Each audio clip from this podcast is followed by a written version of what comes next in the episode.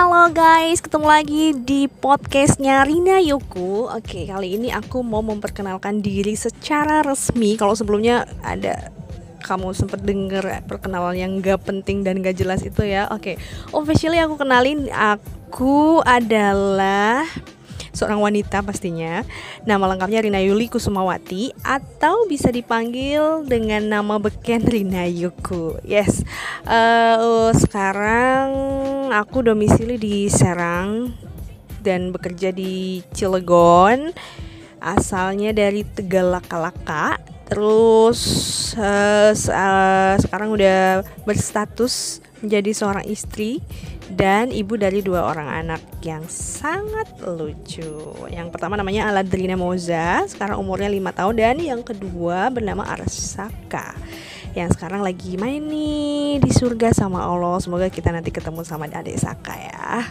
Oke, okay, next uh, aku senang banget bisa main podcast karena ini adalah ajang reuni nostalgia aku bisa cuap-cuap lagi berasa siaran lagi menyapa semua pendengar yang ada di seantero Indonesia Raya ini ya.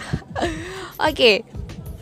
Uh, eh, aku dulu sempet siaran juga di salah satu radio di kota Serang cuman emang gak lama sih karena statusnya sebagai penyiar cadangan.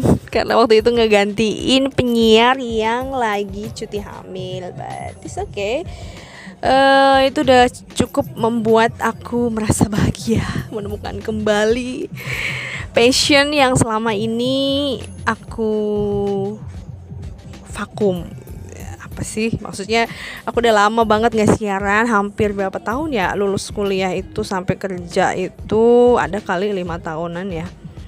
Jadi dulu tuh aku suka banget dengerin radio awalnya dari kecil dari SD gara-garanya bapak aku suka banget nyalain radio.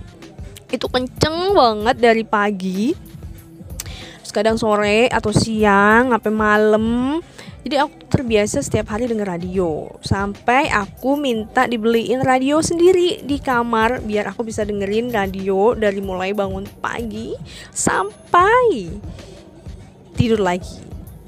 Dan akhirnya karena sering dengerin radio terus dengerin penyiarnya ngoceh akhirnya aku jadi kepengen tuh jadi penyiar radio. Nah mulai tuh bul, uh, eh, SMA ya SMA itu aku mulai penasaran tuh gimana sih caranya jadi penyiar radio? Eh pas banget ada audisi penyiar radio gitu. Akhirnya aku ikutan tuh daftar. Dan alhamdulillah ternyata lolos dong audisinya. Dan aku jadi penyiar radio penyiar pelajar waktu itu.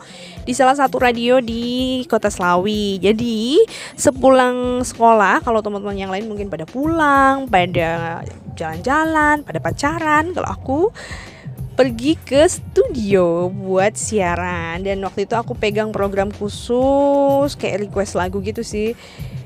Berdua duet sama temen dan itu keren banget sih buat aku ya waktu itu ya Allah. Aku seneng banget. Dan itu adalah satu pekerjaan profesional yang pernah aku ambil. Karena dari situ aku bisa mendapatkan gaji. Gak gimana ya? Biasanya anak SMA kan minta sangu ya sama orang tuanya ya. Kalau ini aku bisa menghasilkan uang sendiri dari hasil jeripayah aku cuap-cuap di depan mic ya kan. Walaupun e, gaji pertama waktu itu aku kasih ke mama bapak tuh waktu itu mama sama bapak kan. Eh tetap aja sih dibalikin lagi buat sama aku juga. Tapi itu tuh berkesan banget. Dan itu berlangsung sampai aku mau lulus SMA ya. Di situ lulus SMA terus kuliah di Purwokerto dan ambil kuliahnya pun jurusan ilmu komunikasi. Kenapa? Karena aku udah nyari-nyari tuh, udah baca-baca tentang profil-profil jurusan yang ada di setiap prodi gitu ya di universitas itu dan paling bikin aku klik itu adalah jurusan ilmu komunikasi. Kenapa? Karena di situ ada yap ada mata kuliah radio dan juga media massa. Dan itu tuh aku senang banget. Aku bisa bermain belajar dan uh, menge, apa menambah ilmu lagi tentang dunia radio. Akhirnya aku putuskan untuk memilih jurusan ilmu komunikasi. Walaupun tadinya sempet ada ya kayak perdebatan gitu deh sama orang tua. Karena orang tua tuh pengennya aku ambil jurusan pendidikan ngikutin jejak orang tua aku sebagai guru. Cuman aku nggak mau aku nggak mau jadi guru. Aku maunya kerja di media kayak di radio di TV di majalah everything about media lah pokoknya. Nah akhirnya setelah melakukan proses seleksi mahasiswa baru waktu itu namanya apa ya? SMPTN ya? Itu tuh aku udah pede banget ambil jurusannya dua-duanya ilmu komunikasi kan dikasih dua pilihan ya. Dua-duanya ilmu komunikasi yang satu komunikasi UI ya lah pede banget ya. Yang kedua komunikasi UGM apa undip? Aku lupa deh.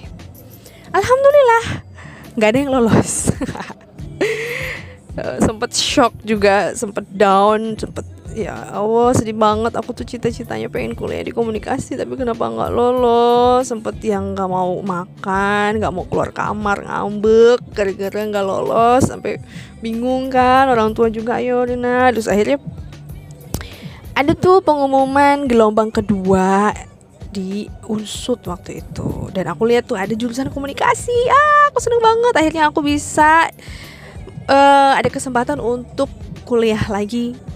Uh, untuk kuliah maksudnya ambil jurusan komunikasi. Dan waktu itu langsung tuh aku apply aku siapin pendaftarannya segala macam.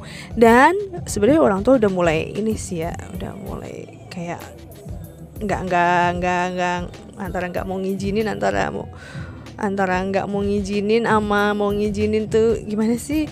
Tetap mereka tuh pengennya aku tuh jadi guru gitu kan. Tapi aku nggak mau. Aku maunya di komunikasi aja. Akhirnya dikasih ultimatum tuh sama orang tua waktu itu. Oke Rina ini dicoba se ilmu komunikasinya di unsut tapi kalau nggak lolos kamu harus nurut. Nanti kamu kuliah di jurusan pendidikan. Oh my god. Dan itu tuh jadi kayak semacam cambuk kayak semacam apa ya jadi aku tuh bener-bener belajar bener-bener uh berdoanya kencang banget biar bisa lolos di ilmu komunikasi sesuai dengan cita-cita aku. Dan alhamdulillah ternyata aku lolos yeay! Masuklah aku ke jurusan ilmu komunikasi di Universitas Jenderal Sudirman Purwokerto. Nah dari situ tuh mulai tuh kumat lagi kan keinginan aku untuk menjadi seorang penyiar radio. Dan setelah melalui berbagai macam rintangan dan tantangan itu tuh aku udah apply ke radio banyak banget. Ada radio ya Sika ada Paduka ada Metro FM apalagi ya di radio Purwokerto tuh kayaknya aku semua udah aku jabanin deh. Cuman beberapa ada yang lolos ada juga yang enggak. Akhirnya pernah tuh aku sempet siaran juga permanen di salah satu radio religi namanya Mafaza S Mafaza FM kalau pernah tinggal di Purwokerto coba deh pernah denger nggak nama Mafaza FM gak tahu sekarang masih ada apa enggak ya. Itu tuh radio religi gitu jadi isinya banyak tausiah terus ya cerita-cerita nabi gitulah. Dan alhamdulillah aku dapat program khusus untuk anak-anak. Jadi aku muter lagu lagu-lagu Islami anak-anak gitu terus sama storytelling cerita gitu. Itu tuh itu udah seneng banget. Dan alhamdulillah aku udah gara-gara ikut uh, komunitas itu apa jadi penyiar di situ aku pun jadi ikut ke bawah gitu tuh. Udah kayak ukti ukti gitu tuh pakainya kerudung panjang. Walaupun belum bisa pakai rok ya pakai tunik terus pakai apa sih namanya tuh tangan dia mans, mans, mindset ya. Ya itulah. Terus akhirnya lama-lama aku mau coba hal yang baru aku ikutan tuh audisinya Yasika FM waktu itu lagi nyari penyiar tapi kayak ajang cari bakat gitu. Namanya programnya DJ Yasika cari DJ jadi di situ tuh kita kayak audisi tapi live. Kita langsung dikasih mic on air. Didengerin semua pendengarnya Yasika Sepurwokerto dan kita langsung di battle atau duetin sama penyiar profesional. Gila nggak tuh? Aku tuh ya Allah itu tuh antara amazing grogi sama aduh nggak tahu lagi deh. Dan itu tuh berlangsung setiap hari. Setiap hari tuh ada aja yang dieliminasi. Jadi modelnya kayak bener-bener ajang pencarian bakat gitu. Dan alhamdulillah aku tembus sampai nggak nyampe juara satu sih. Nggak nyampe lima besar juga. Aku lupa apa sepuluh besar tah gitu. Dan itu tuh tiap hari aku makasih banget sama teman aku namanya Jojo. Makasih kamu udah baik banget nganterin aku bolak-balik radio kosan radio kosan malam-malam sampai kehujanan sampai jatuh juga dari motor. Itu perjuangan banget sih. Terima kasih Jojo. I love you Pul. Dan itu walaupun nggak lolos jadi penyiar ya si KFM itu udah senang banget. Bisa sampai ke titik itu bisa ngerasain on air bisa ngerasain uh, suasana suasananya studionya Yasika FM itu amazing banget sih keren banget. Terus pernah juga abis itu lolos audisi di Metro FM waktu itu ada kan radio Metro FM cuman waktu itu lupa aku sempet on air apa enggak ya. Soalnya sama satu orang dia kita tuh kayak dilatih di training gitu di training tentang siaran, terus tapping, bikin voice over dan segala macam. Pokoknya segala hal tentang penyiar deh.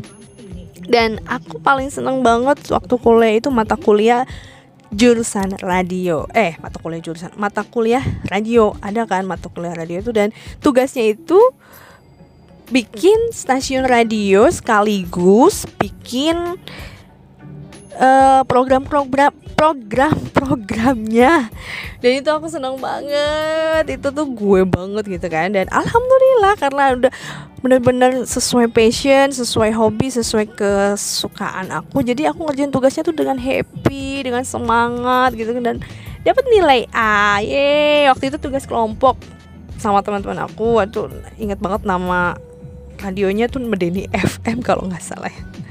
Oke itu konsepnya radionya radio horor gitu. Jadi ada cerita horor ada berita dan segala macam gitu. Tapi itu seru banget sih.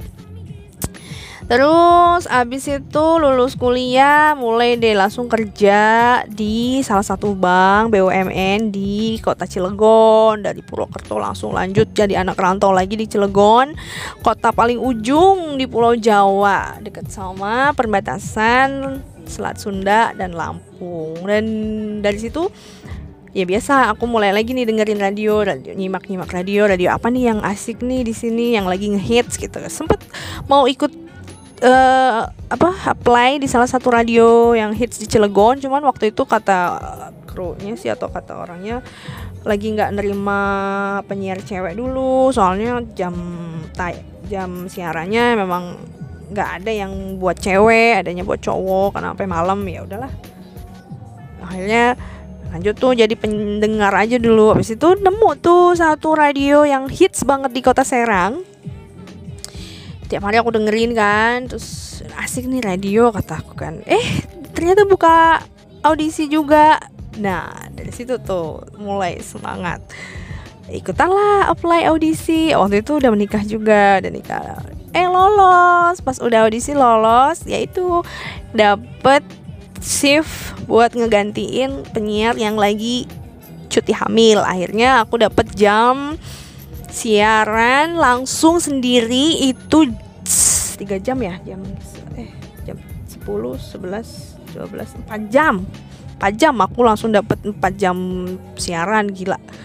Udah lama nggak siaran dapet dapet siaran 4 jam jadi itu tuh amazing banget. Aku tuh ngerasa ya Allah aku senang banget ada di ruangan ini. Dan itu tuh job job dream job dream job banget deh.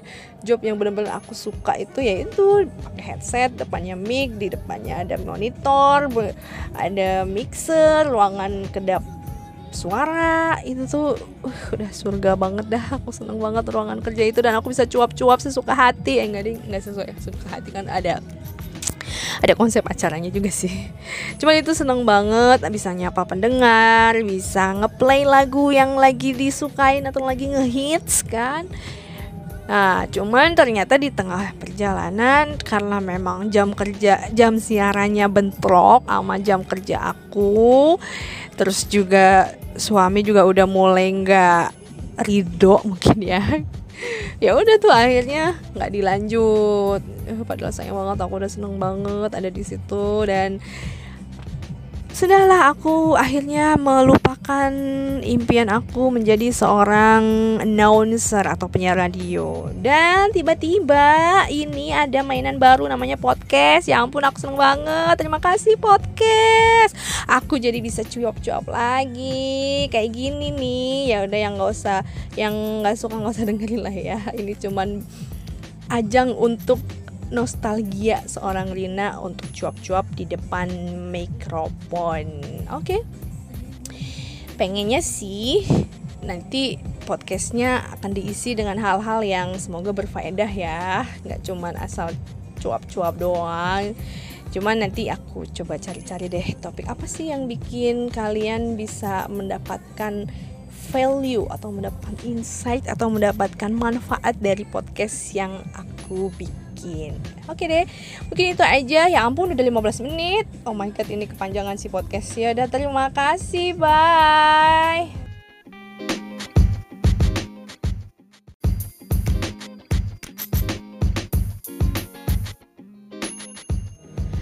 Hai, halo guys, ketemu lagi di podcastnya Rina Yuku. Oke, kali ini aku mau memperkenalkan diri secara resmi. Kalau sebelumnya ada kamu sempat denger perkenalan yang gak penting dan gak jelas itu ya. Oke, okay.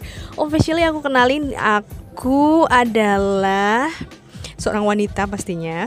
Nama lengkapnya Rina Yuli Kusumawati Atau bisa dipanggil dengan nama beken Rina Yuku. Yes, uh, sekarang aku domisili di Serang Dan bekerja di Cilegon Asalnya dari Tegalakalaka terus uh, sekarang udah berstatus menjadi seorang istri dan ibu dari dua orang anak yang sangat lucu. Yang pertama namanya Aladrina Moza, sekarang umurnya lima tahun dan yang kedua bernama Arsaka yang sekarang lagi main nih di surga sama Allah. Semoga kita nanti ketemu sama adik Saka ya. Oke, okay, next uh, aku senang banget bisa main podcast karena ini adalah ajang reuni nostalgia aku. Bisa cuap-cuap lagi berasa siaran lagi menyapa semua pendengar yang ada di seantero Indonesia Raya ini ya. Oke, okay, Uh, aku dulu sempet siaran juga di salah satu radio di kota Serang. Cuman emang gak lama sih karena statusnya sebagai penyiar cadangan. Karena waktu itu ngegantiin penyiar yang lagi cuti hamil But it's okay. Uh, Itu udah cukup membuat aku merasa bahagia Menemukan kembali passion yang selama ini aku vakum sih? Maksudnya aku udah lama banget nggak siaran hampir berapa tahun ya lulus kuliah itu sampai kerja itu ada kali lima tahunan ya. Jadi dulu tuh aku suka banget dengerin radio awalnya dari kecil dari SD gara-garanya bapak aku suka banget nyalain radio. Itu kenceng banget dari pagi terus kadang sore atau siang sampai malam jadi aku terbiasa setiap hari denger radio. Sampai aku minta dibeliin radio sendiri di kamar Biar aku bisa dengerin radio dari mulai bangun pagi Sampai tidur lagi. Dan akhirnya karena sering dengerin radio terus dengerin penyiarnya ngoceh akhirnya aku jadi kepengen tuh jadi penyiar radio. Nah mulai tuh bul uh, eh, SMA ya SMA itu aku mulai penasaran tuh gimana sih caranya jadi penyiar radio? Eh pas banget ada audisi penyiar radio gitu. Akhirnya aku ikutan tuh daftar. Dan alhamdulillah ternyata lolos dong audisinya. Dan aku jadi penyiar radio penyiar pelajar waktu itu. Di salah satu radio di kota Selawi jadi sepulang sekolah kalau teman-teman yang lain mungkin pada pulang pada jalan-jalan pada pacaran kalau aku pergi ke studio buat siaran. Dan waktu itu aku pegang program khusus kayak request lagu gitu sih.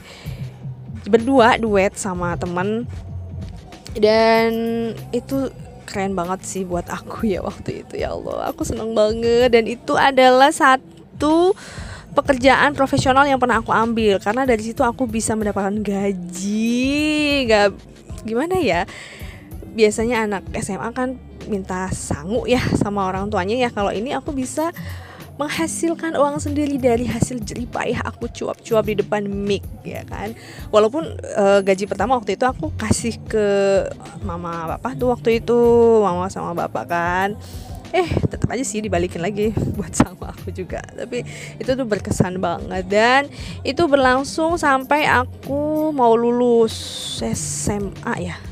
Di situ lulus SMA terus kuliah di Purwokerto dan ambil kuliahnya pun jurusan ilmu komunikasi. Kenapa? Karena aku udah nyari-nyari tuh, udah baca-baca tentang profil-profil jurusan yang ada di setiap prodi gitu ya di universitas itu dan paling bikin aku klik itu adalah jurusan ilmu komunikasi. Kenapa? Karena di situ ada yap ada mata kuliah radio dan juga media massa. Dan itu tuh aku senang banget. Aku bisa bermain belajar dan uh, menge, apa menambah ilmu lagi tentang dunia radio. Akhirnya aku putuskan untuk memilih jurusan ilmu komunikasi walaupun tadinya sempet ada ya kayak perdebatan gitu deh sama orang tua. Karena orang tua tuh pengennya aku ambil jurusan pendidikan ngikutin jejak orang tua aku sebagai guru. Cuman aku nggak mau aku nggak mau jadi guru aku maunya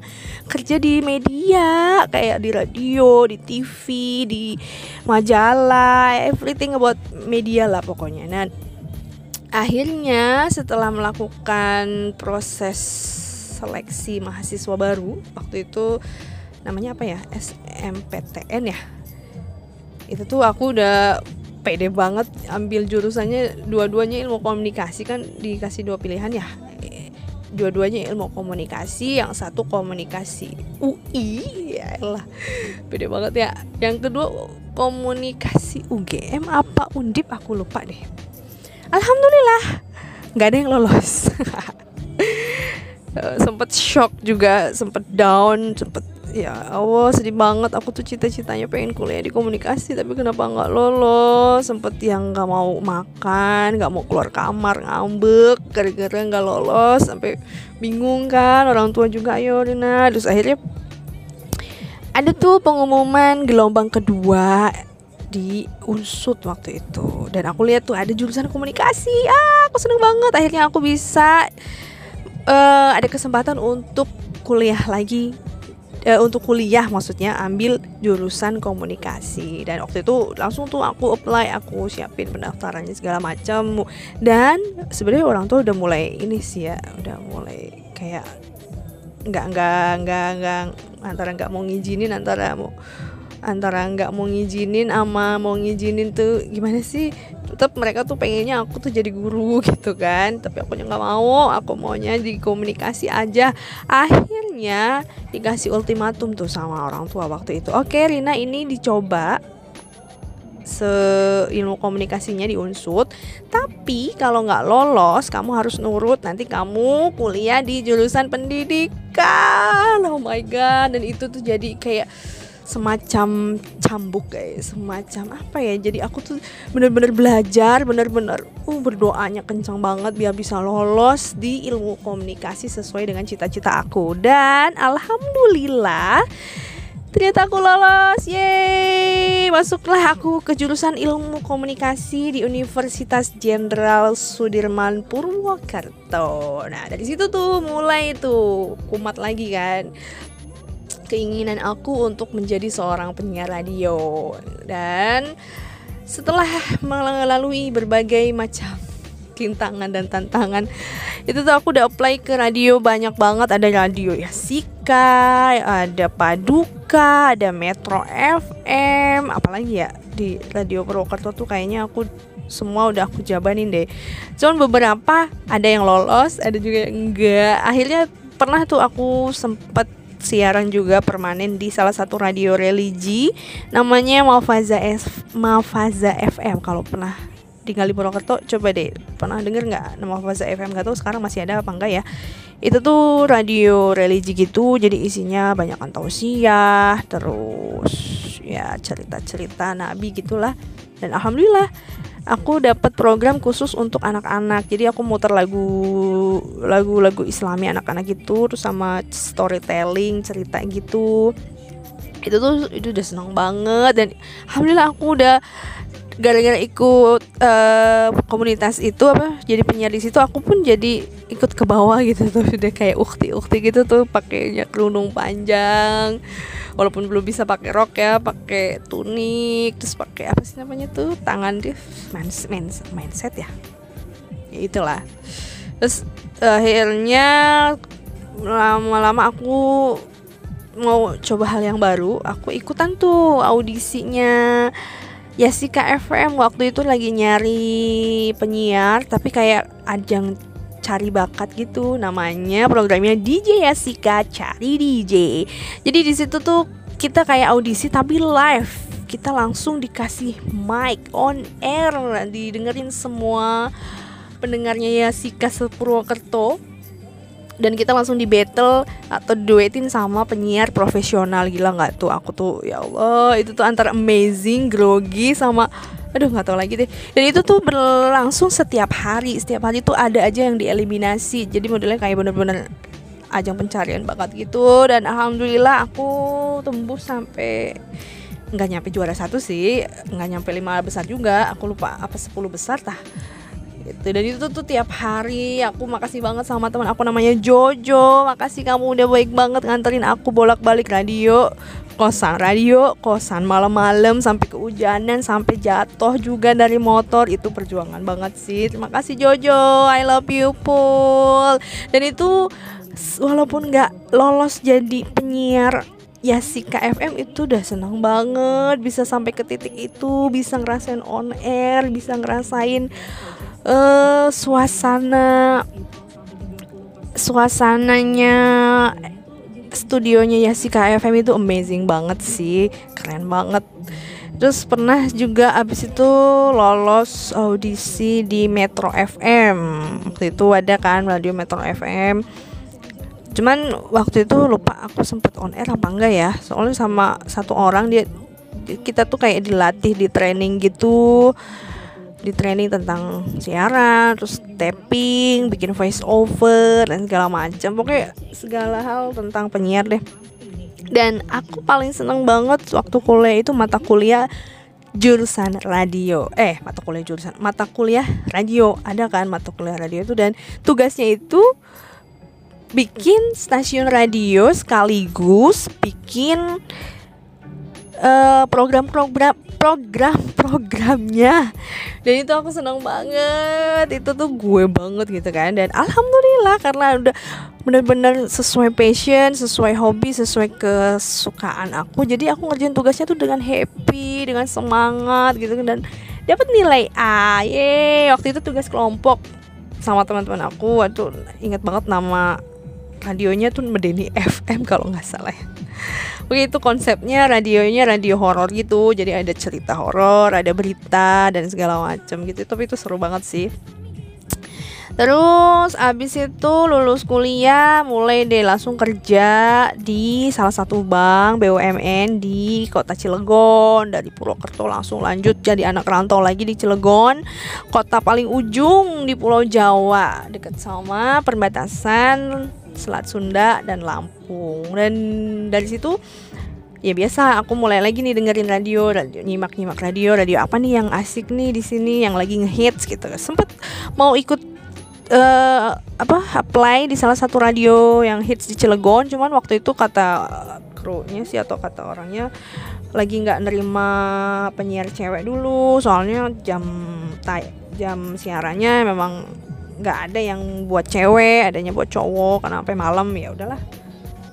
Akhirnya lanjut tuh jadi pendengar aja dulu. Habis itu nemu tuh satu radio yang hits banget di kota Serang.